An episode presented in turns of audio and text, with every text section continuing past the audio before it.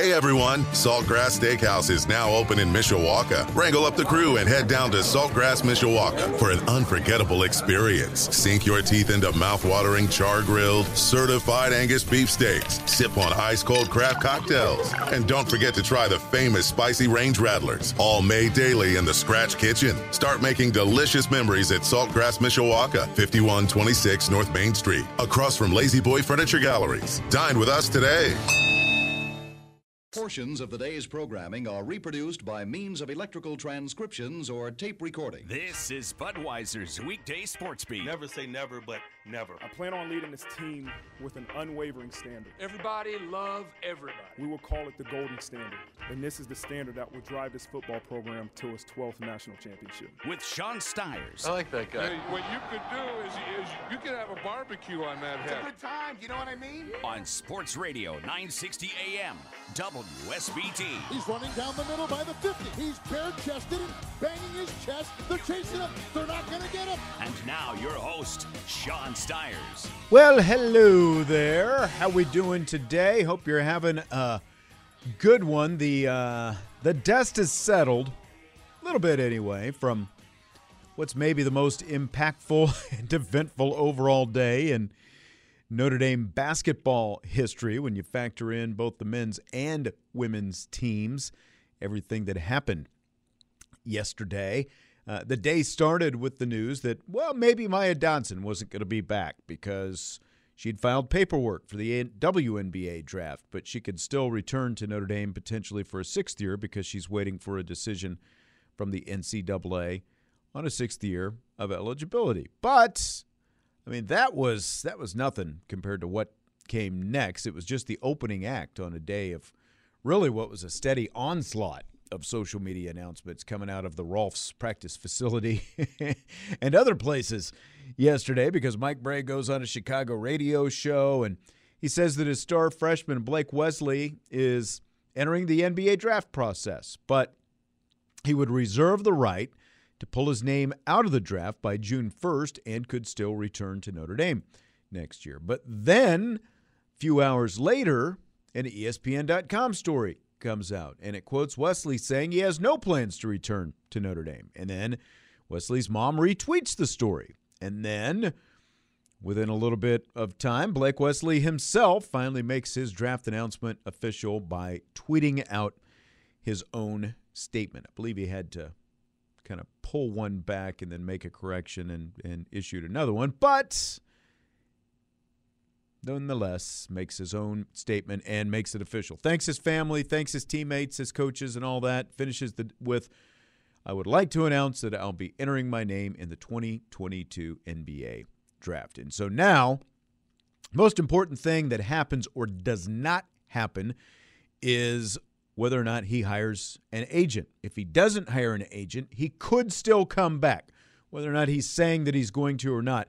If he hires one, he can't come back. But, you know, it's one thing to say he's entering the draft because they all do that, but he still has to be evaluated. Will the first round projection that everyone's talking about right now will that hold up? Because most of the mocks, and that's still what they are. These are not official. These are these are what third party people, you know, like the Mel Kipers of the draft process and those kind of guys, Mel Kiper and below, but you know, NBA side. Not, I'm not saying that Mel Kiper evaluates the the NBA draft. I'm just saying Mel Kiper is the guy that we all associate with, you know, the mocks and Kiper and McShay and all that kind of thing. But will that projection that everyone's talking about for the first round for Wesley, will that hold up right now? That's the biggest thing. Will he actually use the draft workout process as a gauge for where he is? Because it's one thing to, you know, think you're ready. It's one thing for some people to think you're ready, but the right people have to think you're ready. They actually have to you know evaluate you and that's what they do they go to these you know to the to the different showcases and stuff like that you know because so many people sitting around going he's not ready he needs another year of school you know of course many of those same people are the very ones who took any chance they could to whip rip Wesley for you know any mistakes he made see he's not ready and that kind of stuff. But all the critiques are, you know, just a mask for the love hate relationships that fans have with players anyway. I hate you, but I love you, and I still want you here. You know, I mean, let's be honest. Will and Jada Pinkett Smith probably know something about that, right? Uh, could Blake Wesley use another year of school? Yes, probably. I think most of us agree that. But I don't know that school actually agrees with Wesley, though, because let's be honest, part two school's a factor in this, as in actual school and classes at Notre Dame that Wesley would have to take both this summer and next fall if he were to come back to school. There's a reason Notre Dame hasn't had, you know, a lot of one and done types before, and school is a big factor there. And you know, the school aspect of Wesley even being at Notre Dame is different than probably 99% of the guys Mike Brey and his staff have ever recruited.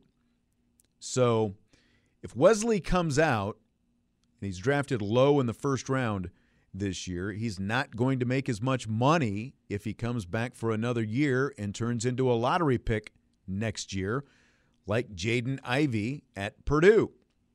And Ivey, by the way, announcing his intention to enter the draft today. He made his announcement on social media. And Ivey is projected as a top five guy. Wesley is projected around 20th across the board. There's a big difference, one in money there, and there's also a big difference in the kind of guarantees you get and, you know, actual potential roster spots and all that kind of stuff. There's there's big differences there in the NBA. It's not like the NFL where you're pretty much guaranteed you're going to be on that NFL team for a few years if you were drafted in the first round. The NBA is a different animal. But by coming out this year, if Wesley's drafted, he's still going to make at least a couple million bucks and have a rookie contract. It'll keep him for a minimum of three and up to, to four years, with the team holding options for the last two years on that. You know, he'll make a couple million bucks a year and he doesn't have to go to classes anymore. But again, lower you're drafted, better team you're going to be on, which means playing time is harder to come by, which also makes it more realistic, more possible that he could end up being a G League guy early on, could find himself there, you know, all those things. How much is all that going to factor into this because Blake Wesley is making a decision that he thinks is best for him, though. And that's ultimately what it all comes down to. It may or may not prove to be the right decision, but it's his decision. And he has to do what he thinks is best for him. And, you know, he's got to work through that. So we'll see what happens for Blake Wesley. I truly am, you know, I think everyone, but for the most part, everyone you know, wishes Blake Wesley well and, and hopes that it works out. But it's just the reality is there are no guarantees. And he's got to go through this draft evaluation process now.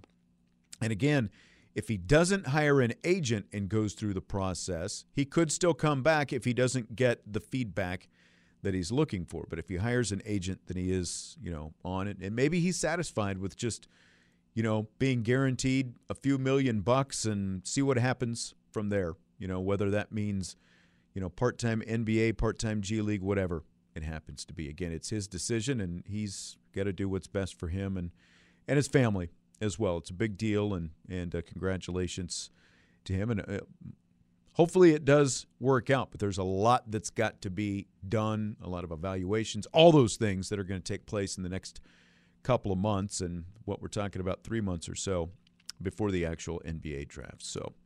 And really, you know, again, doing what's best for him. It's no different with the three Notre Dame women's basketball players who announced they're entering the transfer portal yesterday. Sam Brunelle, Anaya Peoples, Abby Prohaska, all announcing their intentions on social media yesterday as well.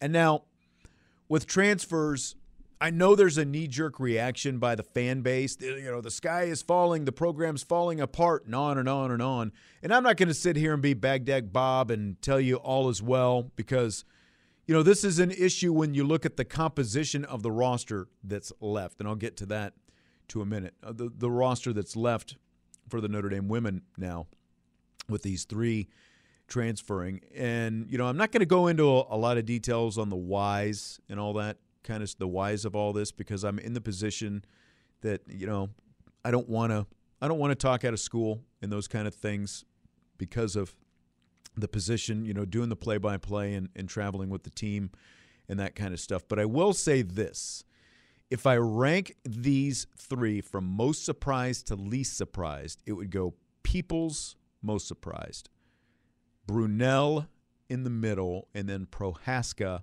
least surprised. And they were all three reserves this year. And Prohaska was obviously hurt quite a bit. She had both a concussion that kept her out for a while, and then she broke a bone underneath her right eye. She had to have surgery on it. That had her out for uh, what about a month and a half, I guess, by the time it was all said and done. But look, she's a fan favorite, and but she also doesn't have the talent level of the other two. Prohaska's a senior, two years of eligibility left because she sat out two years ago with another medical issue. And if she goes to a smaller school, Mac, Horizon, you know, Atlantic 10, wherever, you know, those kind of schools, I think she could play a lot, actually. And I didn't get the feeling that with her being a senior, even one with two years of eligibility left, that that it was going to be a priority for her to stay here. Um, you know, to exhaust that eligibility. You know, because you look at another, Dara Mabry's a senior who has the super season of eligibility left, and she's already announced that she's staying, and Dara Mabry is going to stay here. But you know, the talent level Niele Ivey is bringing in has been increasing over the you know the last couple of years. Now, Peoples and Brunelle, they were both McDonald's All Americans, both juniors with two years of eligibility left, but neither has played to that potential uh, over the last couple of seasons. They both averaged double figures in scoring as freshmen. Uh, Peoples had an injury, uh, shoulder surgery her freshman year. She was on her way to maybe be an ACC freshman of the year. She ended up on the all freshman team, but for both of them, Peoples and Brunelle, their playing time and production have both dropped the last couple of years. And Peoples started all last year. She started the first half of this year before going to the bench when eventual, eventual ACC Freshman of the Year Sonia Citron became the starter. Peoples exited the lineup. She was coming off the bench more. She's also not a three point shooter. So her scoring options are limited. As a guard, you've got to be able to hit three pointers in college. And she is just not a three point shooter. Not, you know, she's like part slasher, can do some other things, but, you know, her, her range is like 15, 16 feet and in. now, Brunelle was injured going into last year. She had some foot, ankle, type stuff. And by her own account, she gained over 20 pounds last year before her sophomore season. They didn't have, you know, the full preseason conditioning and all that kind of stuff. She was never fully effective last year. And then in comes Maddie Westbeld, and they play the same position. And Westbeld played better than her last year. And now this year, Brunelle lost the weight in good shape. She had some more injuries throughout the year, though, including a shoulder flashed as a scorer from time to time, mostly against the lesser teams on the schedule, like Ohio University. And, you know, her defense and lack of rebounding probably kept her from getting some more chances this year. Again, when you've got a player like Westbeld playing the same position who was in their time on the floor. Now, there was a time where Westbeld had a little bit of a slump, you know, in, in February, but in, in seeing both of them on the floor, Westbeld performed better. You know, it just comes down to that. And while you'd think that two McDonald's All Americans would have produced more, it's also probably notable they were recruited when Muffet McGraw was head coach. And she had a different offensive system than Niele Ivey. It's a different system now. And with these three transferring, the players who will definitely be back next year, I was talking about the roster before, and that's the biggest issue in all of this. You know, not whether these players are transferring, it's what it leaves the roster with right now because they had a pretty small roster this year to begin with. And so what they've got back now, Olivia Miles, all ACC point guard, no one's doubting her. Sonia Citron, ACC freshman of the year, no one's doubting her. Maddie Westbeld, last year's freshman of the year. No one's doubting her. Dara Mabry, great three point shooter. No doubt there. So you've got at least four of the five starters back with those four alone. And then you've got Nat Marshall, post player going into her junior year without much experience. She had season ending meniscus surgery this year. She hasn't played a whole lot so far in her first couple of years. But again, injury part of that this year. But she also had Maya Dodson in front of her, grad transfer from Stanford. And so they've got five players that are most likely definites, unless something, you know, just comes out of the blue and, you know, one of them is going to leave too. I don't see that happening, though. But that's five players. Dodson could still be back, but again, she's waiting on a sixth year medical decision by the NCAA, whether or not they're going to grant her that year. It would be huge in a lot of ways if Dodson does come back next year because then you've got all five starters plus Marshall, and then they also have an incoming, another McDonald's All American, KK Bransford, the two time Ms. Ohio basketball coming in next year. So that's six if Dodson comes back, um, or seven if Dodson comes back. Five without. I keep going back, and, and my math is bad. With, with the addition of Bransford, you've got guaranteed four returning starters plus Marshall and Bransford, and then maybe Dodson. That so that is seven right there. That's not a long roster. Six definites, maybe seven, depending on what happens with Dodson. Kate Gilbert, she's gone as well. She basically took herself out of this season, wasn't traveling with the team towards the end of the season, not for medical reasons. She won't be back next year. So, with just six definites back, maybe seven, it's going to be transfer portal shopping time for Niele Ivey and her staff. And a post player is a priority because they've brought in three guards the last two years, including Bransford now. And they've been very selective in their recruiting, much more interested in quality versus quantity. Uh, you know, they're going for high end type recruits, you know, and that's what they've got so far with Miles, Citron, and Bransford. Um, but they're also losing a lot of depth by losing these three players. And that's the most concerning thing about losing Brunelle and Peoples because they were the two main bench players this season. And while losing players to the portal stinks, you just you have to resist the easy temptation to blame the coaches and all that because you can get caught up in the whole myopic view of things like we're losing all these players to the transfer portal. Our coaches don't know what they're doing and our program's going in the tank all is not well. Again, I'm not going to tell you all is well, but Notre Dame is far from the only program being affected by players transferring, okay? Because again, you, you got to get out of the myopic view of this. Oregon had three players go in the transfer portal this week as well. Two of them are starters. Uh, you know, one of them we talked about from Fishers, Indiana. Maybe that's a player that that you know that that uh, Niele Ivey can go after it and targets now. But, you know, the others are reserve who had about the same production as Anaya Peoples this year. Arizona's losing four players to the transfer portal. And their head coach was a rock star a year ago, losing in the national championship game. They're losing four players to the portal. Oregon, three. Iowa, a team that was a number two seed in the NCAA tournament, they're losing two players to the portal. And they lost another player last year who's at Creighton this year who helped Creighton upset Iowa in the tournament this year. So, you know, again, all three of those teams, Oregon, Arizona, Iowa, they were NCAA tournament teams this year with seeds just as good as Notre Dame and two of them better.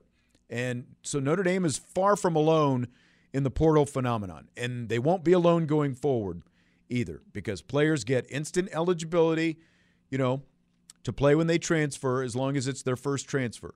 And a lot of people get carried away with Jeff Walz and Walt, everyone, you know, down at Louisville with what a great recruiter he is and all this. But he lost some players to the portal last year, too, and he gained a couple players to the portal. Four of his top six scores this season at Louisville were transfer players. And that's not a knock. I'm just saying the transfer portal is going to be a way of life in college sports now. So it stinks when you get three players announced they're transferring in one day. It stinks to lose three, or you know, two, it it always stinks to lose players, especially when they were highly touted coming in.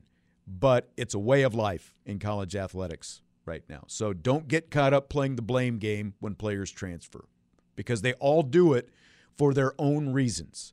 Blake Wesley is going to the NBA for his own reasons. These players each have their own individual reasons that they're transferring as well. Most of it has to do with playing time. But just get used to it because it's going to keep happening more and more because the transfer portal is here to stay. So we'll see now what Notre Dame and, and the LIV are able to do to get some back through the portal as well. Going to take a timeout when we come back. Christian McCollum from IrishSportsDaily.com will join me. We'll talk some Notre Dame football recruiting. Budweiser's weekday sports beat is brought to you by Budweiser, the king of beers, locally distributed by United Beverage Company of South Bend. Sports fans, this Bud's for you. Midland Engineering Company beginning their second century of quality roofing experience. Tim Growl State Farm Insurance. Save money on home and auto insurance with Tim, serving both Indiana and Michigan. Call 574 232 9981. Barnaby's of Mishawaka and Granger, serving our community while serving Michiana's most favorite pizza since 1978. Food Bank of Northern Indiana. Hunger's a story we can end. Find out how at feedindiana.org. The Mishawaka Education Foundation, granting a better future. And Wings Etc. Grill and Pub with 14 Michiana area locations. Stop in today or order online at togo.wingsetc.com. The man Christian McCollum coming up next on Budweiser's Weekday Sports Beat.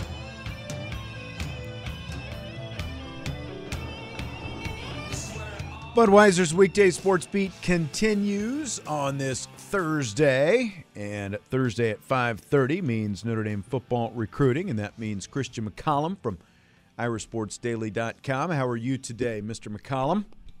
Doing good, Sean. We're playing with a little bit of fire here. I hope you like it. this, this, this segment is uh, resting on the uh, strength of a pinky swear between myself and a three-year-old that she'll be quiet. Oh well, I mean I don't know how many of the uh, the Notre Dame, you know, Zoom conferences you've been watching, but you know, there's there's a lot of kids kind of hanging out, you know, in the background in those most of the time. So yeah, it's a lot cuter when you can see them and you you know, but you just hear right. them. It's not so great. That's right. All right, so we'll see how the pinky swear goes. Maybe you have to get her some uh, some of the Munchkins from Dunkin' Donuts or, or something if she if she holds up her end of the deal. Yeah. All right. Well, let's uh, let's start with the big guy this week. Dante Moore on campus this week, the uh, the quarterback, the five star quarterback. So, what is the latest with uh, this 2023 target? Yeah, so you know, last week I started to hear chatter from some sources that aren't necessarily as dialed in, and, and they were starting to talk about maybe the Dante Moore leaning to Notre Dame stuff was a smokescreen of sorts. Hmm. Uh, but it was sources that weren't exactly totally dialed in. So I, I almost, almost think that chatter was the smokescreen, at least for now. Um, we felt good about Notre Dame's chances with Dante for a while now and the feelings just seem to get stronger and stronger as we go.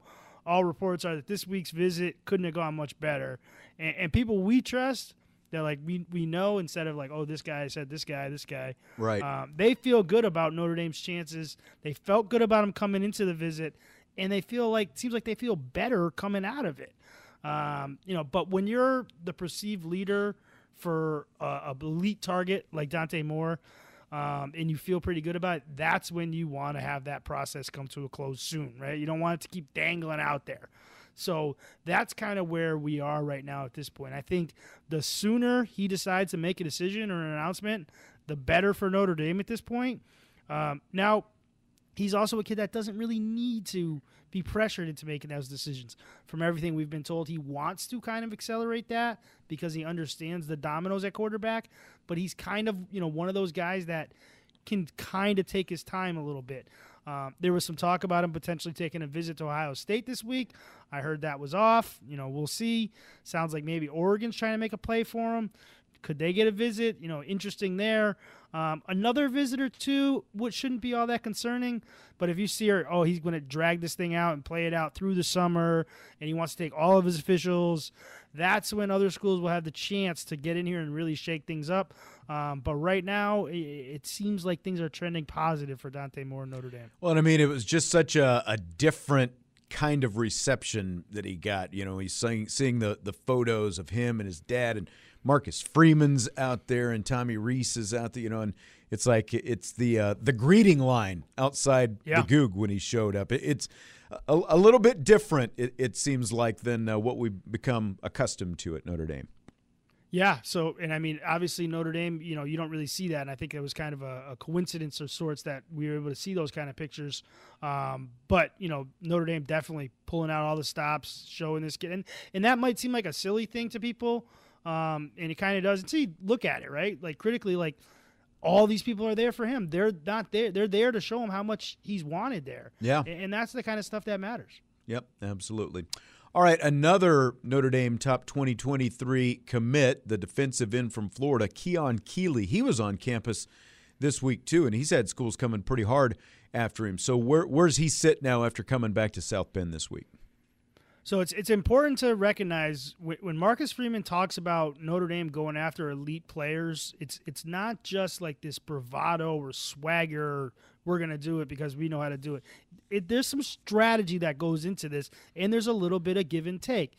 So when the Notre Dame staff, what they've seemed to decide is they're willing to go after the very best players in the country and try to land them as soon as they can. It sounds simple, but that comes with a little bit of risk because when you get elite guys on board early, the other schools they're not going to give up. They're not just going to say, "Okay, we'll move on to the next guy." That's not the way recruiting works, um, and it's impossible to expect these elite kids that commit very early to just shut the door completely on recruiting.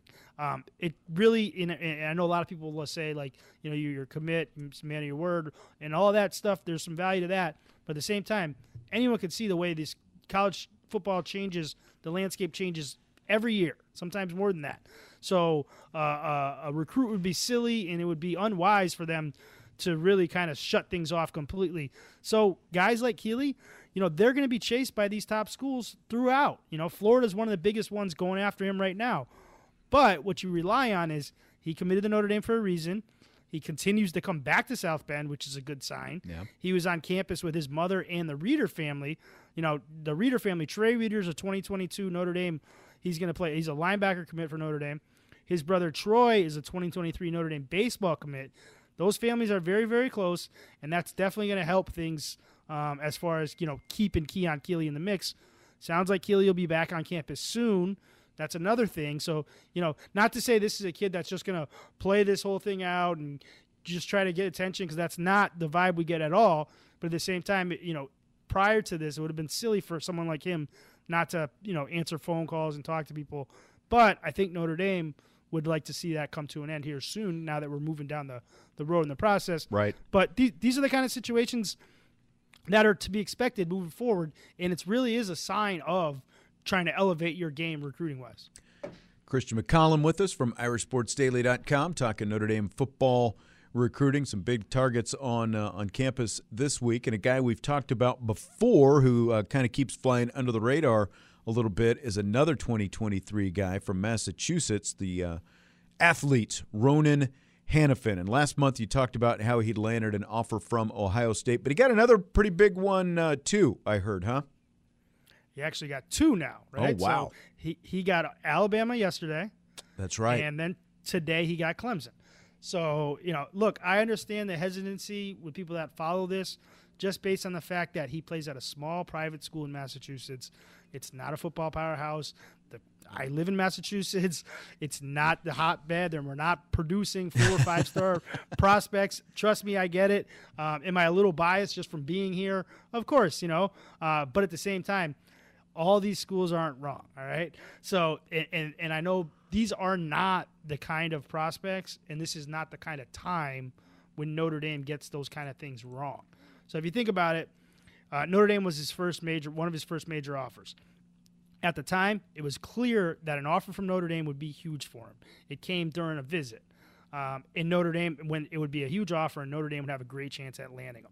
These aren't the kind of guys that Notre Dame reaches for early in the process because that could cause some complications. If you offer this kid right away and he wants to commit, it's almost worse than if you didn't offer him if you're not ready to take him. Yeah. So the only way you offer that kid that early is if you truly believe he's a player, regardless of what everyone else thinks. You know, if he doesn't have these offers and you're the first one in, it's going to help you. And you also realize that you're not the only person in the world that's going to see what you see. So these other offers are coming. So you know, a lot of people will doubt him, but I mean, you know, Marcus Freeman, there's reason to you know trust you know his staff's evaluations. Plenty of reason to trust Ohio State staff's evaluations. Plenty of reason to trust that guy Nick Saban's evaluations, Clemson's evaluations. So this kid's legit, and, and we've been saying that for a long time now that he'd be a national prospect, and he is. Um, and, and Notre Dame, as long as they want to be in this race, I think they're gonna have a really, really good shot at. We mentioned it before. He's very close with Preston Zinter, who committed to Notre Dame recently. Um, and Ronan's kind of going through the process he told me he was going to go through, take some visits this spring, see where everything lands, and, and then make a decision. Now, after picking up some of these offers, he might have a, a more of a tough decision than he thought he was going into it. All right, so another 2023 guy uh, from North Carolina, an offensive lineman, Sam Pendleton. Um, a couple of weeks ago, he uh, well, they, Notre Dame offered him a couple of weeks ago. He plans to visit already. So how'd that uh, kind of all come together so quickly? Yeah, so this was a kid who wasn't really firmly on Notre Dame radar until just recently. He, actually cut his list of five schools in February. He cut his list down to Clemson, Virginia Tech, NC State, Penn State, and Michigan. Then he did a photo shoot with a, a somewhat well known national reporter in this vein uh, earlier this month and was asked, you know, is there any schools that you haven't heard from or hadn't heard a bunch from or not offered from that you'd like to? And he just mentioned Notre Dame. And within a few days, Harry Hiestand caught wind of that, reached out, and they had some conversations. Shortly after that, he had an offer and pretty much immediately scheduled a visit to Notre Dame. Um, he's a kid that's kind of seeing his things blow up. I, I think he thought he might have a decision in February, but offers kept coming in. So it's still a little early in the relationship with Notre Dame in terms of research and all that stuff. But there are plenty of signs of serious mutual interest here. Um, you know, he's coming. In, he's visiting next weekend. He's coming into a trip with an open mind, and, and I Okay. think he's going to be pretty impressed. Uh, he also visits Florida next month. Uh, from there, it isn't really clear what he's going to do, uh, but I would be shocked if he didn't have a decision by the summer. Okay, and then another guy, Pennsylvania linebacker Anthony Speca. He was the first guy Notre Dame offered for the class of 2024, and I understand he's coming in this weekend. So where do things stand with Specca? Yeah, I really like this kid. He's a, he's a young kid, but he's super mature. As you mentioned, first kid in 2024 to report a Notre Dame offer. Um, and he's really close with the Hinish family, um, Donovan and Kurt. So, you know, it's Central Catholic in Pittsburgh, big time Notre Dame pipeline there. Yep. Um, and the thing that's interesting is he's being recruited by two of Notre Dame's new staff members, which gives us some insight into them. And both Brian Mason and Al Golden have been super impressive so far to him. Golden with his resume, Mason with his energy and being a young guy. Um, and that's kind of an addition because Speca's been pretty interested in Notre Dame even before those guys came. Uh, Penn State's going to be a threat. Pitt's going to be a threat. Michigan, Ohio State, all those schools. Um, kid that I don't think's in a rush to make a decision. Uh, but by the end of the summer, I'd expect him to kind of officially narrow down his list. And I, I think Notre Dame would be around for a while with him. All right, sounds good. Christian McCollum, Notre Dame football recruiting update. IrishSportsDaily.com is where you'll find all his stuff. What else is going on there right now, Christian? Yeah, so tomorrow's Friday, obviously. So we have ISD Intel. We'll have a ton of information, um, you know, on guys that visited, the guys that are gonna visit, where everybody stands. Um, and I know Jamie Uyama and Greg Flammang are doing their hit and hustle tonight. It's always really, really well worth it. Um, and Matt Freeman, John Bryce, and Mike Freeman or Mike Frank are uh, all definitely doing their thing and, and covering the beats from all different angles. All right, sounds good. So you'll find it all at IrishSportsDaily.com. Christian, thanks as always. I will talk to you next week. Thanks, Sean. All right, absolutely. Christian McCollum, IrishSportsDaily.com with our weekly Notre Dame football recruiting update. We'll take a timeout. When we come back, more Budweiser's weekday sports beat. Got some uh, stuff on the Final Four for you. Bobby Hensley's coming up in the 6 o'clock hour as well. Rapid fire with a slew of different topics. As always, that's coming up next on Budweiser's weekday sports Week. which you can put toward an extra treat that everyone will enjoy, like an old-fashioned popcorn machine. Visit bankofamerica.com slash more rewarding and apply now. Copyright 2021 Bank of America Corporation. Drivers who switch and save with Progressive save over $700 on average, and those savings add up. Imagine what you could buy in the future. Remember how 15 years ago I switched to Progressive? Well, I used all those savings to buy that golf club that swings for you. But now everyone who plays golf is really good because, you know, the club swings for you. In, in the future, which is now. So switch to Progressive and save big because those savings can add up in the future. Progressive Casualty Insurance Company and affiliates. National annual average insurance savings by new customer surveyed who saved with Progressive in 2020. Potential savings will vary. Tim's taxes were an unbelievably tangled mess. The IRS just wouldn't work with me. Then Optima got involved, and I mean, they really got involved. Optima Tax Relief is A plus rated by the Better Business Bureau, and they've resolved over $1 billion for their clients. It's like having two lives, the one before Optima Tax and the one after. Do what Tim did. Call Optima now for a free consultation. Call 800 473 9933. 800 473 9933. Optima Tax Relief. Testimonial from an actual client. Some restrictions apply. For complete details, please visit OptimaTaxRelief.com.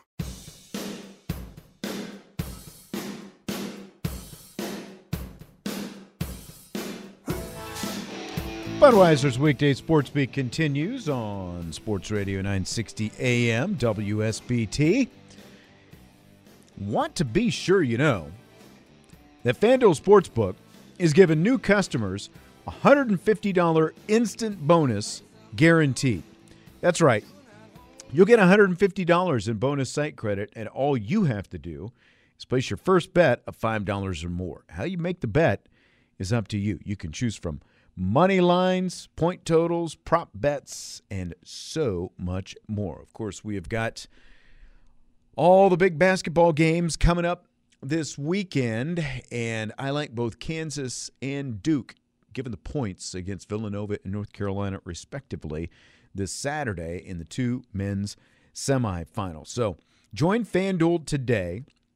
Use my promo code WSBT, and then you can place your $5 bet to score $150 in bonus site credit guaranteed. Again, that's promo code WSBT on the FanDuel Sportsbook app. Must be 21 plus and present in Indiana. First online real money wager only. $10 first deposit required. Bonus issued as non withdrawable site credit that expires 14 days after receipt. Restrictions apply. See full terms at sportsbook.fanduel.com. Help with a gambling problem? Call 1 800 9 with it. And of course, we have got both the men's and women's Final Fours coming up over the next four days, beginning tomorrow when we uh, begin with the women's Final Fours or Final Four, not Final Fours, the uh, the two games, I guess, uh, coming up tomorrow, and it starts at seven o'clock with Louisville against South Carolina. The Gamecocks are the number one overall seed in the women's bracket. That game again is at 7 and then the late game at about 9:30 tomorrow night it is UConn against Stanford. And I'm looking to uh, to see my lines here right now. South Carolina minus eight and a half against Louisville, and Stanford minus one and a half against UConn. Hmm. I think I like Louisville at plus eight and a half, but I do like South Carolina to win that game. They're picking a fairly low scoring game as well. The over under is only 119 and a half. That other game, Stanford and UConn, I'm just not sure. Stanford, the defending champ.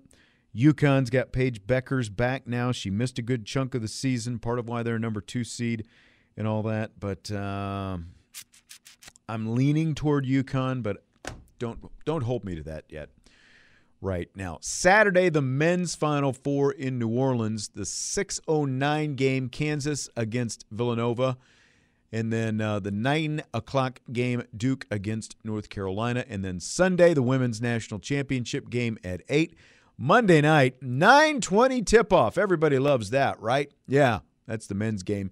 Coverage starts at 6:30 Monday on WSBT, leading up to the 9:20 tip-off for the men's national championship game. And our coverage of the women's Final Four from ESPN Radio starts at 6:30 tomorrow night here as well.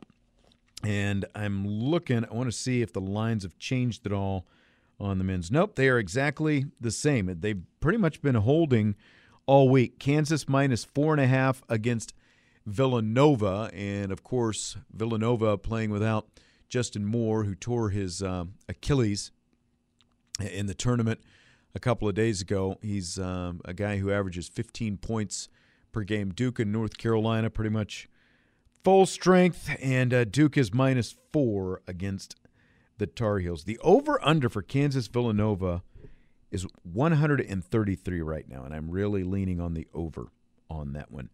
Duke, North Carolina, 151, and I'm still trying to decide right now. So we shall see. We shall see. But all four of those teams, of course, with fairly recent Final Four experience. Kansas lost to Villanova in the 2018 national semifinals as the Wildcats went on to uh, win the uh, second of their two national championships in a three year stretch. Duke looking for its first title since 2015, and North Carolina, their last national championship was in 2017. And of course, for Kansas, last title was in 2008.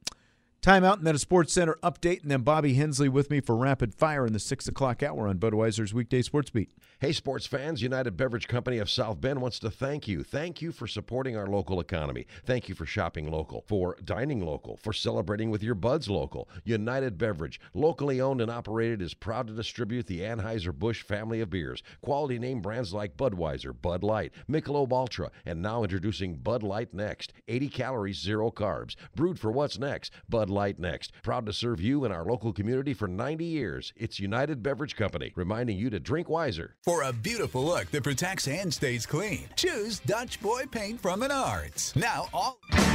You're listening to Budweiser's weekday sports beat with Sean Stires. On Sports Radio 960 AM, WSBT. Six o'clock hour, and joined by the one and only Bobby Hensley, sliding in on a rainy night here in South Bend. I think every day's rainy now. Uh, it's okay though; it's not snow. It's getting soft. My driveway had just dried out. Yeah, and then it's when was that? Because then we got snow, and then it melted. Now we've got all this rain, and so it's puddled up again because I've got a gravel driveway, and it's getting all soft again out there. So Just gotta pave that. It's a lot of fun. It's a lot Yeah. of fun. Sounds like it. Little mud under the tires. Uh, the the whole pave it thing that's another story. It's technically it's a county access road that you'll have to come to my house sometime and I'll explain the whole thing to you. Sure, sounds it's like a lot of fun because other people because it doesn't technically belong to me. My neighbor can use it, and Oh. you know we live on a highway, Mm-hmm. and what he likes doing so he doesn't have to turn his cars around is drive through quote unquote my driveway and park on his cement slab next to his driveway. Oh. So that he doesn't have to turn around. But in the meantime, I've got all these ruts and, you know, holes that form in the driveway that's doesn't belong to me, but leads actually to my house. So So you get get lot- me off on a whole tangent here, Bobby. So you like your neighbors? What I'm gathering. I don't know him real well. I've only lived there for well, that couple years. That's a perfect neighbor. Yeah, that's right. That's right. He kind of keeps to himself. You know, Right. we wave at each other, that kind of stuff. That's absolutely perfect. Yeah, there's nothing wrong with that. Well, a lot of you know the new news today. Jaden Ivey declaring for the draft. Unlike yesterday, I don't think that catches anybody off guard. You know, the sophomore at Purdue had a good year last year. Nobody really thought he was NBA ready last year. Comes back, and I mean, he just he was a human highlight machine this year. Leads Purdue in scoring, gets him to the NCAA tournament, into the Sweet 16, and and all that kind of stuff. And now he's projected as a lottery pick, and so he uh, announced today that that he's headed to the NBA. Which you expected is like you just said. It- it's just weird that he got so much better between his freshman and sophomore years. He really did. So his stock is not going to be any higher than it is right now. Because even if you don't think he's a ready, established NBA talent right now, his trajectory is still going up by so much that you think that guy's going to be a superstar. Maybe You know, and we don't obviously this area, you know, even like at the whether it's Indiana University, Notre Dame, Purdue, you know, this whole you know, just the colleges themselves, we don't typically have guys who are being thought of as first round picks at the same time. It seems, you know, there's there's obviously every now and then, And most of them are four-year guys too. Yeah, our friend Chuck Freeby tweeted this this afternoon. Like, if Wesley, if Blake Wesley and Jaden Ivey both go in the first round, South Bend, Mishawaka, you know, the Michiana area has never had two guys from this, you know, particular area go in the first round. Of the same draft. So you know, so that's pretty incredible. And Ivey, you know, again, Ivey's projected as a lottery pick. A lot of the picks right now, or a lot of the projections right now, have him going like fourth, fifth, Wow. overall. That's so. high. I mean, you're talking about yeah, Upper Now, level. We'll see. We'll see kind of how that shakes out. And, and that's what I was getting ready to say. I don't follow the NBA draft closely enough to know, you know, because like when you look at the NFL mock drafts and all that kind of stuff, now these guys typically tend to go in the first round. Some guys are going to slide. You know, they might go, eh, you know, if they're projected third, they might go 10th or, yeah. you know, something like that, whatever. I don't, I, I haven't followed the NBA mocks enough over the near years to kind of know exactly how close they come, especially pre draft workout process compared to two months from now after these guys have all been through the ringer and, and the washer and all that kind of stuff and you know and gone through that process how their how their stock changes potentially. And that's that's really especially with Wesley I don't think Ivey's going to change that much but I really wonder if you know how how his all these projections are going to hold up for Blake Wesley when the draft process is done. Well, comparing the, the, pre-draft process Sure. is done. Comparing the drafts, uh, the NBA one is such a different process because you almost just have to take the most talented guy because they're all on the court at the same time. Whereas the Mm-hmm. NFL, you might have a really good quarterback, so if a quarterback's available, you don't need him. Right. Like you're not gonna, you know, draft another franchise quarterback two years after you just drafted one. Yeah.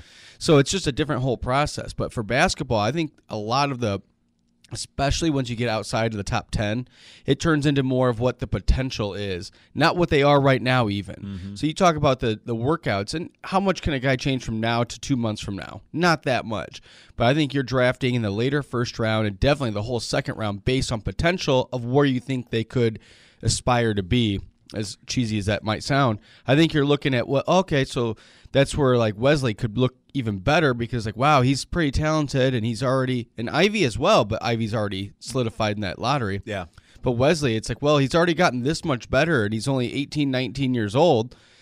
You know by the time he's 23 how good could he possibly be? Where some of these other guys like especially if you're a four year player in college it's like well you're pretty much at your plateau or maybe you can get a little bit better so i think the end of that first round and beginning of the second round where wesley is is it going to be a whole more Yeah. potential based But the problem with beginning of the second round is there's zero guarantees. You can Yeah. go straight to the G League because even if you make it to the G League, that's right. It- because even being drafted, and I was talking about this yesterday, late in the first round, there are no guarantees there. You could still end up in the G League from there. You're guaranteed essentially as a first round pick two years on your contract. Then the team has options for the third and fourth years.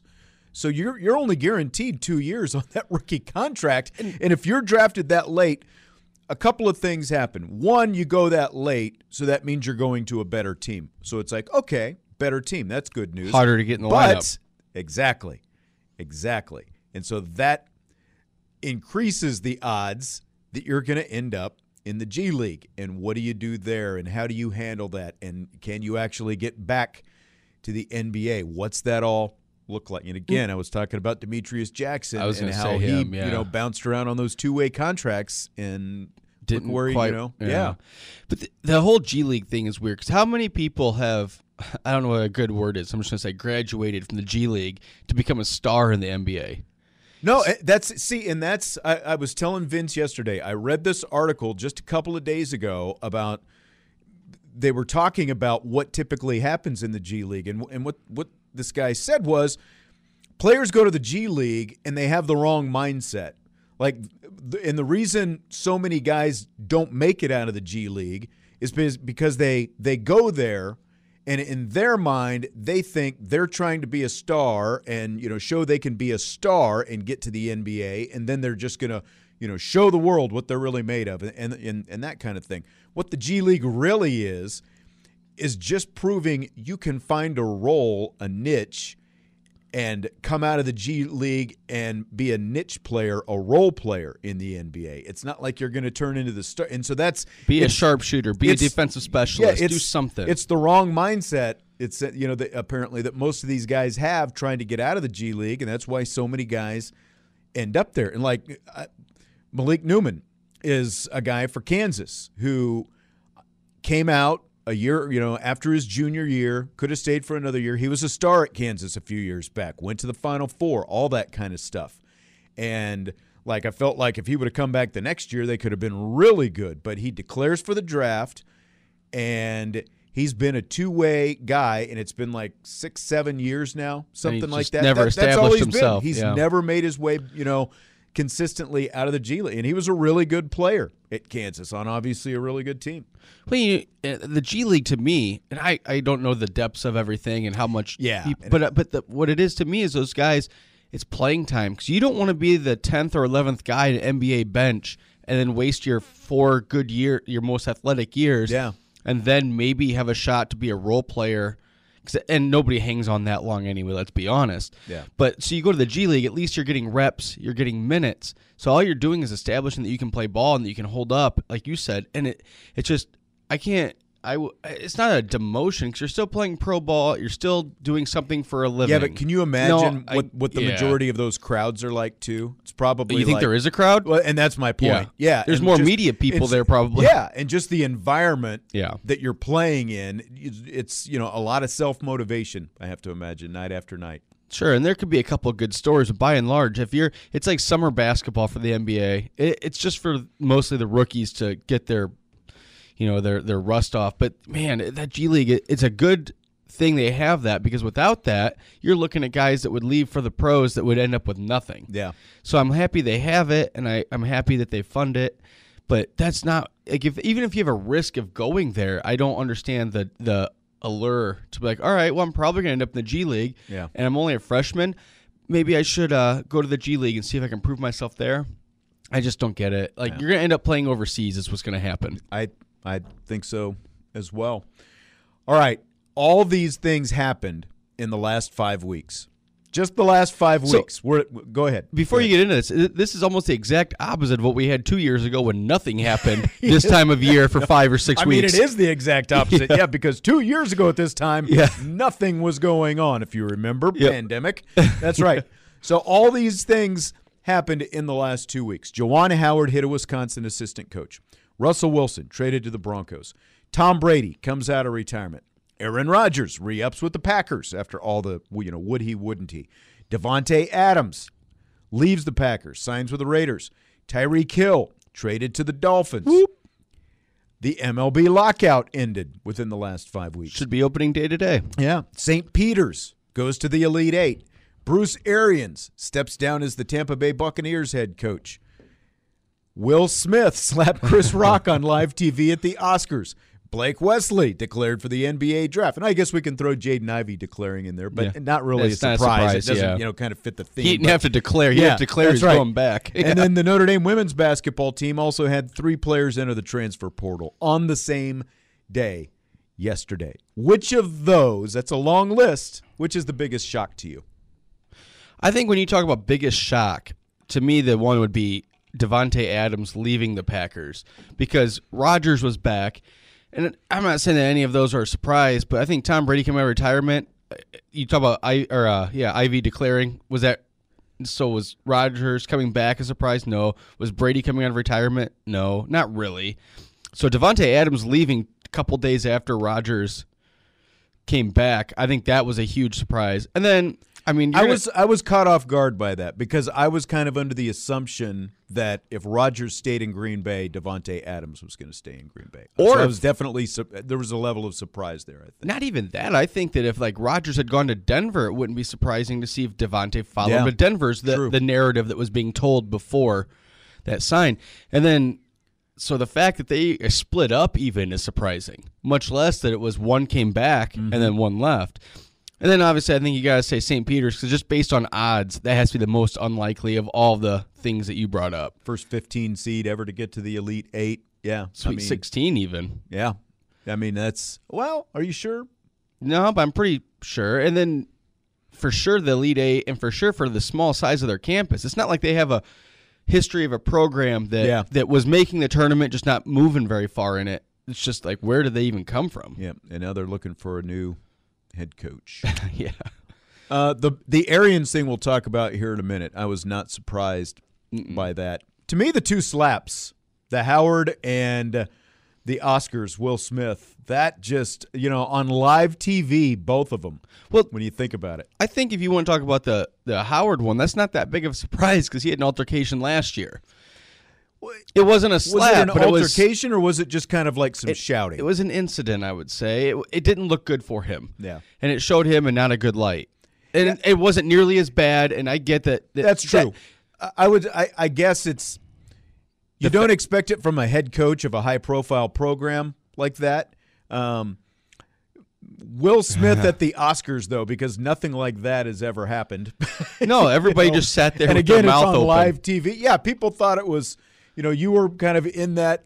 You know, it was all planned and all that kind of stuff, and uh, you know, it's looking and sounded more and more like there's no way It was that fake. was planned. you know, so for for that, it, it- and again, it's like we're talking. Like, think of the image of Hollywood. You know, liberal, touchy feely, but you know, no one's going to get violent. And then here's Will Smith up and out of his seat, walks up on stage, and apparently, did you see that?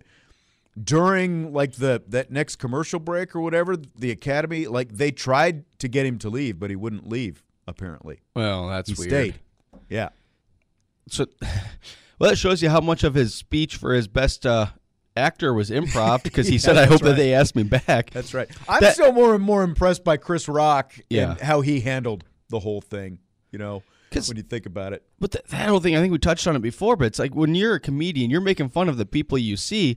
So now, are they just given the green light if you're offended to go up there and hit the comedian? I know. it's uh, and that's what and, you, you and know, Will I Smith.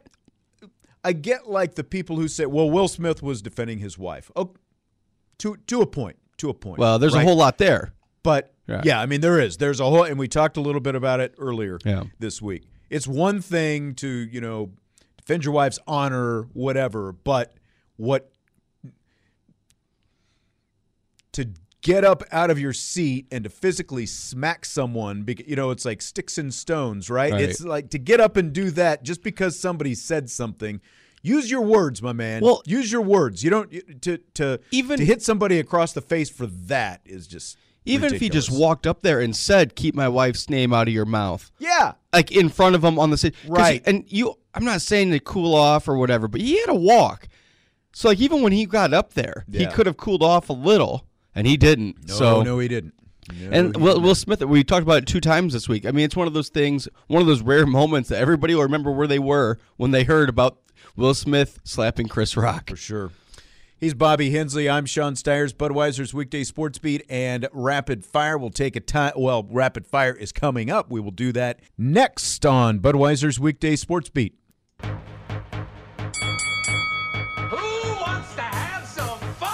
Rapid Fire starts now on Sports Radio 960 AM, WSBT.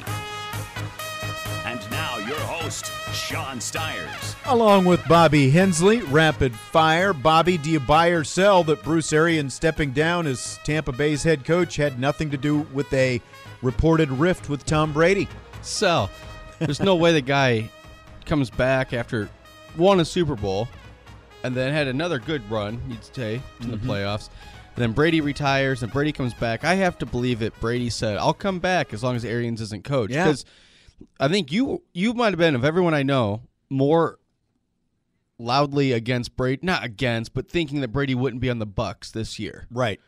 And so, and it convinced you convinced me that he wouldn't be on the Bucks, and I saw some reports of him potentially going to the Dolphins, which was very interesting to me. Right. And maybe you could see, maybe I think the NFL is starting to turn what the NBA used to be, where you recruit. You know, you get your big three, and then you Mhm. go somewhere. So maybe that could make sense where the Dolphins got Hill. You know, they gave up a lot to get him, so maybe that would make sense if they were trying to recruit Brady to play for a year there, and then San Fran would be another natural landing spot for Brady. So if Tampa wanted to keep him, their big recruit was Russell Gage out of Right. Atlanta, and then and then he doesn't get along with the coach. So I just don't see a path for Brady playing for them. And now it's like, well, it's starting to be clear. And plus, who took over as coach? Todd a Bowles, defensive coach. defensive coach. So you don't have to worry about Anyone- because the reports were Arians was meddling with the offense. You know, I talked about this. You know, granted, I you know this these are reports that I've read, but uh, apparently the things that were coming out was that was that like uh, Byron Leftwich and Tom Brady, Byron Leftwich, the offensive coordinator, they would put the game game plan together for, Mm-hmm. for the game during the week. And then Saturday, day before the game, Arians would come in, take the game plan and go, nope, nope, nope, and start crossing stuff out and, and you know, and that kind of thing. And it just makes sense to me that with with that kind of thing being reported, Tom Brady first he's going to retire and it sure seemed like when you look at him coming back and all this stuff like he retired thinking he would you know that was going to get him to San Francisco or Miami or wherever else he wanted to play but Bruce Arians was pretty adamant about the fact that we've got the rights to Tom Brady. We're not going to give him up. And if he's going to play, he's going to play here. So Brady comes back because he wants to play. And then just what you said. So now Arian steps down. You've got a defensive minded head coach who's not going to be worried way. about the offensive game plan. And, you know, it leaves Leftwich and Brady to do their thing together. So I just.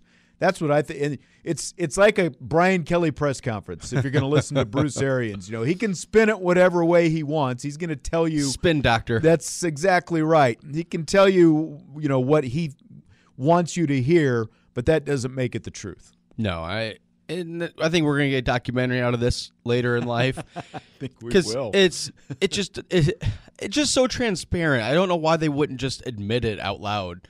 Like Arians is being he's gonna move to the front office because because what Arians isn't young either. But are you gonna really mortgage your whole franchise on a guy that's forty five years old, right, as a quarterback, right? And they still have some work to do through free agency or re-signing or whatever. And I know Brady's not asking for the contract. He's always willing to work his contract down to give other people more money. But they still need work if they want to have the squad around Brady that I think he needs. Because right now they don't have an established running game. Their previous two running backs, one just signed with another team, Jones, and um, Fournette hasn't signed with anyone yet, I don't believe. So they need more pieces around Tom Brady in that offense to make it yeah so that they're competitive. Yep, I agree. And it also makes sense if Antonio Brown didn't get along with Arians based on what you said in the game plan and stuff like that. Maybe Yeah. that's what kind of true left a sour taste in his mouth. Very so. true.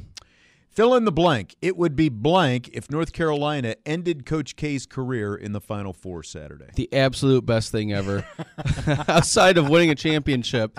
I don't, see, as a Carolina fan, I don't see a better ending for Coach K and that Carolina Duke rivalry. And you got to respect that Duke's won a lot of games. And I think you go into this as a Carolina fan thinking we've already overachieved this year, not borrowed time per se, but you know we got nothing to lose. Whereas Duke, they have all the pressure. And the last time they had all the pressure to try and make a special day for Coach K. Totally crumbled. Totally crumbled. They were up a little bit early, and then the rest of that game, they just didn't show up.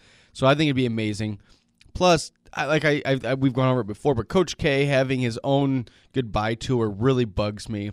I'm glad Roy Williams didn't do that because I would have probably been like, well, I don't like it, but he deserves it. Right. Whereas Coach K, I can just I not mean, he- like it. He's not the first guy to ever, you know, do a to, to to take a victory lap and that kind of stuff. But But then to you know. expect things along the way of that victory lap is what bugs me. right, like like the whole thing that we we talked about a few weeks back, you know, after that Duke North Carolina game that apparently The Carolina Duke was ticked again. off. Well, Duke was ticked off that North Carolina didn't do some kind of ceremony or something for him, and it's wh- why do they owe him that? They, they, he's not their coach. They don't owe him that. You do that. That's that's what you're for.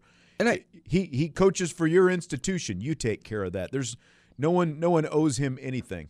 I almost wonder if I hope, you know, if it if their home and away had been flipped in the last regular season game was in the Dean Dome for Carolina. Yeah. I almost wonder if they would have let him have a moment, not a whole, you know, parade or anything, but have a moment because it would have been his last game potentially. Yeah.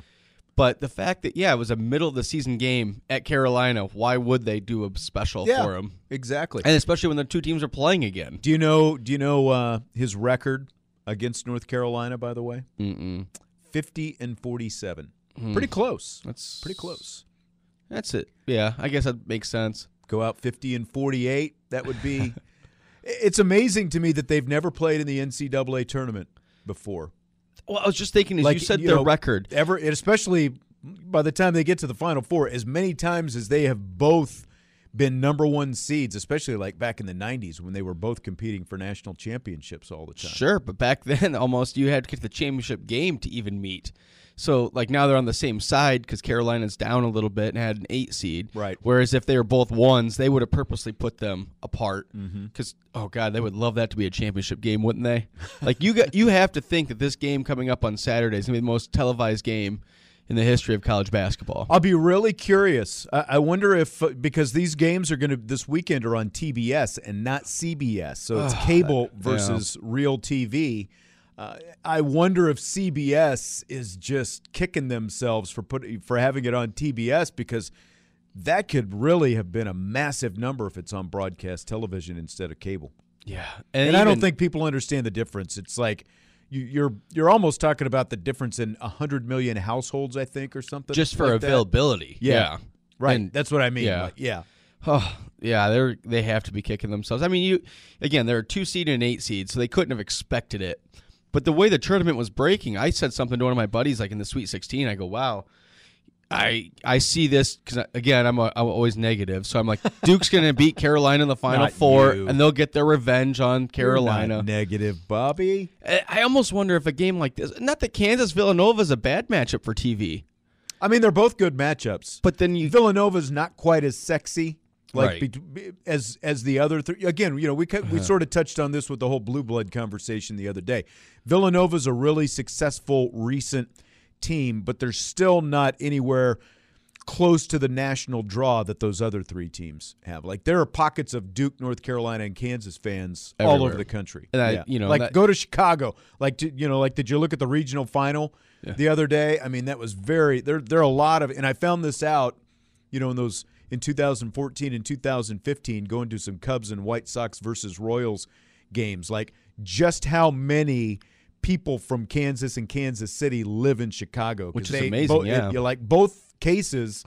The, the Royals fans outnumbered the home fans at both of those ballparks for those games. So it's like there are a lot of people from that. you But you Well- know, again, you, Villanova just it's it's not as high profile as the other three. No, and you look at like in the pre not preseason, but the non-conference, they had um a, um one of those specialty showcases in Chicago a couple of years ago, and it was Carolina, Like the Kansas, preseason tournament Kentucky, thing, yeah. and I think Ohio State maybe. Yeah. Which Ohio State maybe didn't fit, and UCLA was part of it one year, so I think it might have been the four blue bloods, as we keep using that term. Yeah. Villanova wasn't there. Yeah. But anyway, so th- because they were playing at the United Center, and it was a big deal because of those four programs. Yeah, just going back to the, the ratings and stuff this weekend, though, it's gonna be a crazy weekend for basketball, and I hope the games are at least good. Like, look at like when you talk about the Villanova argument about you know whatever their stature is and are they blue blood and all that. If Georgetown, if you if you replaced right now, That's a good the one. nation- if you replaced Georgetown with Villanova, like if it was Georgetown that had the track record of success over the last several years that Villanova had, it would be vastly different eh, different in terms of the popularity and stuff like. And you could you could talk about Georgetown in that conversation. I think maybe they're you know a, a tier or two below. But you're also but- talking about in the '90s bringing them up. You're not talking about now. No, I'm saying right. If Georgetown, if it was Oh, I see, I Georgetown see. right now Yeah. instead of Villanova, who had won two national championships in a three-year span, and you know had done all consistently in the tournament like Villanova, like if if you just basically flip flop the two, it was Georgetown instead of Villanova right now. Then Georgetown would be a blue blood, is what you're saying. I, I'm just saying that there would be a different level of popularity and everything else. you could you could you'd be arguing that because they obviously sunk, you know, way off the map after John Thompson retired at you know After Allen JT Iverson. three, you know, tried to kind of keep them there for it. Just Yeah. it's it's a different. You're, you Oh, just think about the program differently And- right now. Yeah, yeah. And the Villanova. I don't. I don't think and- you're. I don't think you're really grasping what. no, I'm I get you what you're saying. okay. I'm just saying the way Villanova is right now. Jay Wright's been there for 21 years. It'll be interesting to see where they go the next five years and Mm-hmm. then post him. I'm see what you're saying. You're saying if you swip the resumes with the different branding on the jersey. Exactly. I get you. Yeah, I okay. get you. All right. I didn't think you were. I didn't think it was sinking in at first.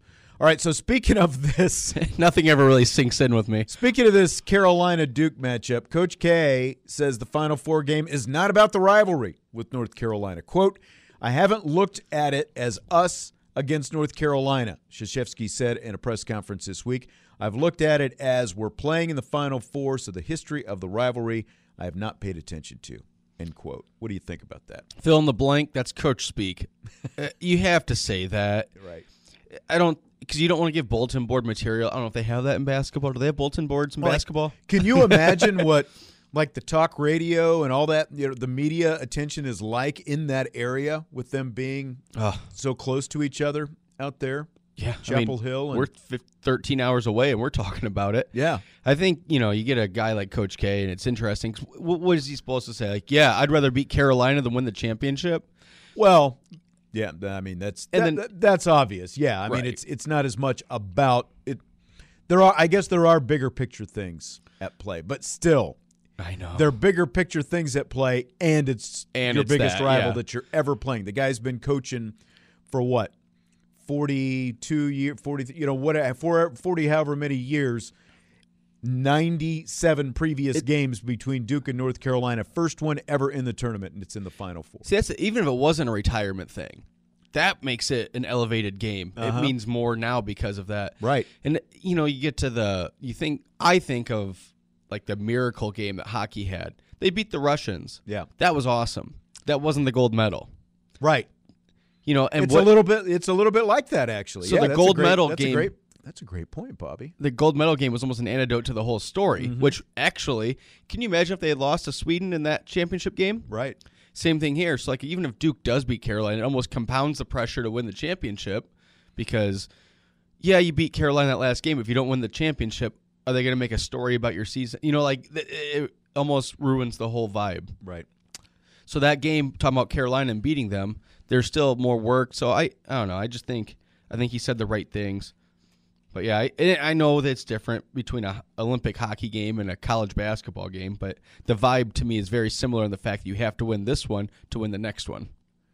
No, I completely agree, and it's it's kind of like uh, Duke and UNLV.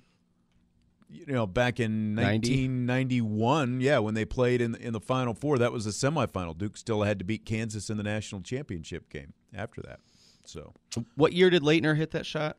uh, I think that was 92. You're talking about against Kentucky. Yeah. I watched I Hate Christian Laettner again last night. By the way. I don't have to watch it. I just feel it in my bones. that was a really good documentary, though. Yep. Let's take a timeout. When we come back, we'll wrap up rapid fire in Budweiser's weekday sports beat on Sports Radio 960 AM WSBT.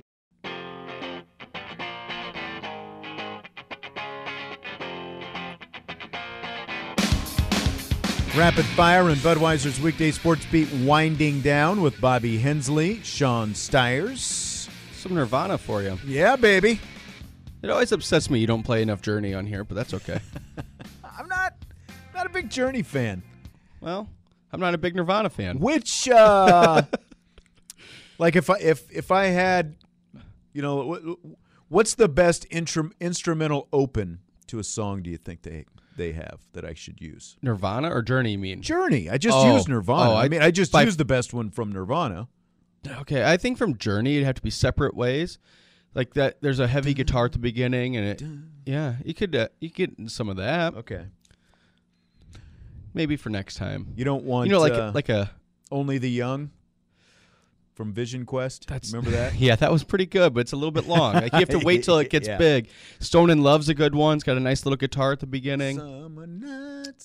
Okay. Wow. WrestleMania 38. So like we're talking theme songs, aren't we?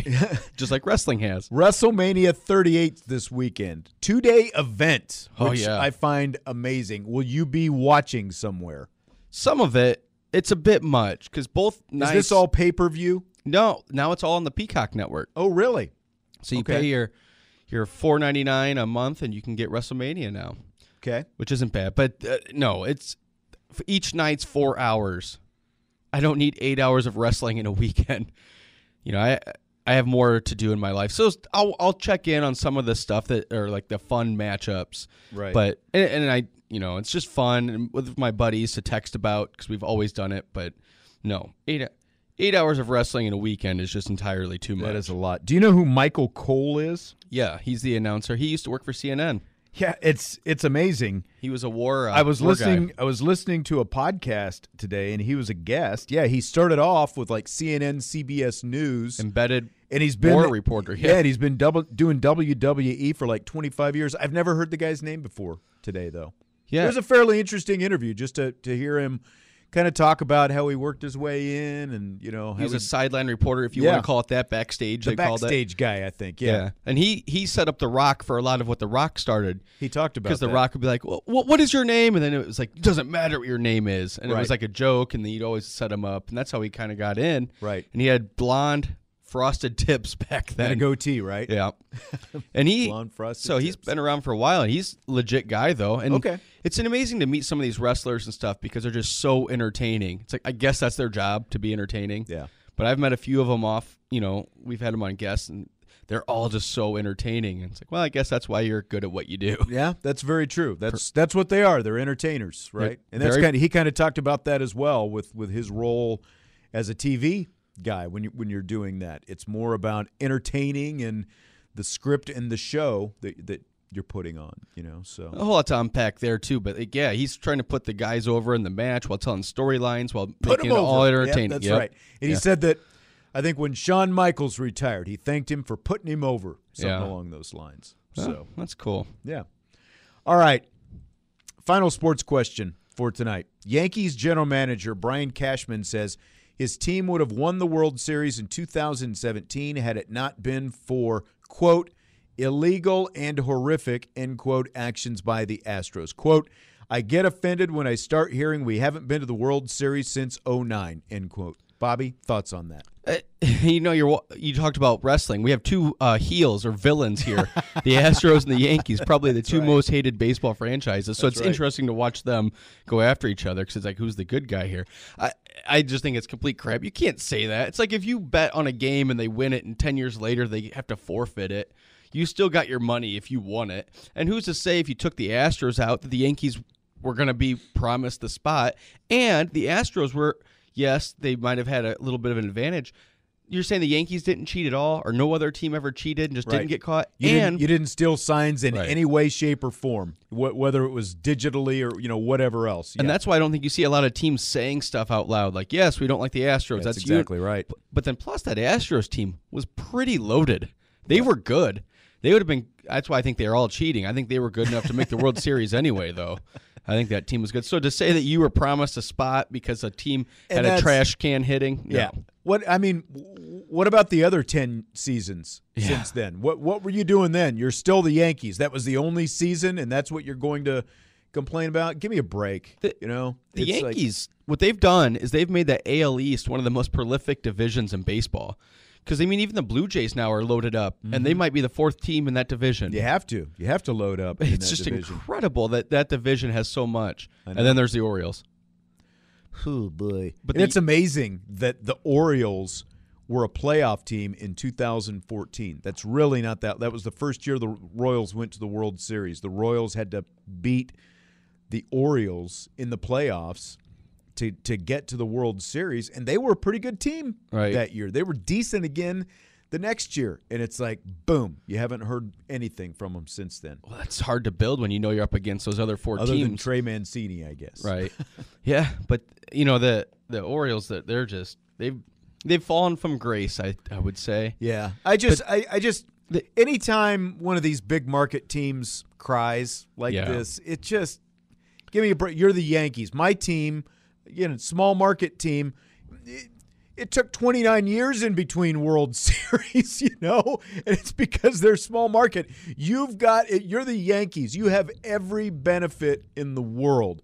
You should be in the World Series every two to three years, basically. I don't. I don't want to hear about the Astros stole They- signs. Just give me a break. And they weren't even making the playoffs for some of those years. Yeah. And I read somewhere that I think in the last like 11 years, Major League Baseball has had more franchises in their playoff than any other sport has in their playoffs, which is amazing considering that baseball has fewer spots in their playoff. Well, they're Mhm. expanding now, but you know, like basketball and half the league makes it. And the baseball still had more franchises in the playoffs uniquely than any other sport. And that's it should be the Yankees every time.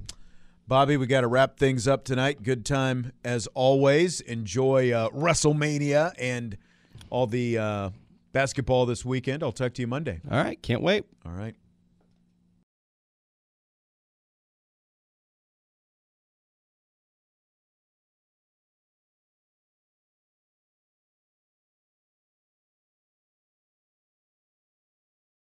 Hey everyone, Saltgrass Steakhouse is now open in Mishawaka. Wrangle up the crew and head down to Saltgrass Mishawaka for an unforgettable experience. Sink your teeth into mouth-watering char-grilled, certified Angus beef steaks. Sip on ice-cold craft cocktails. And don't forget to try the famous spicy range rattlers, all made daily in the Scratch Kitchen. Start making delicious memories at Saltgrass Mishawaka, 5126 North Main Street, across from La-Z-Boy Furniture Galleries. Dine with us today.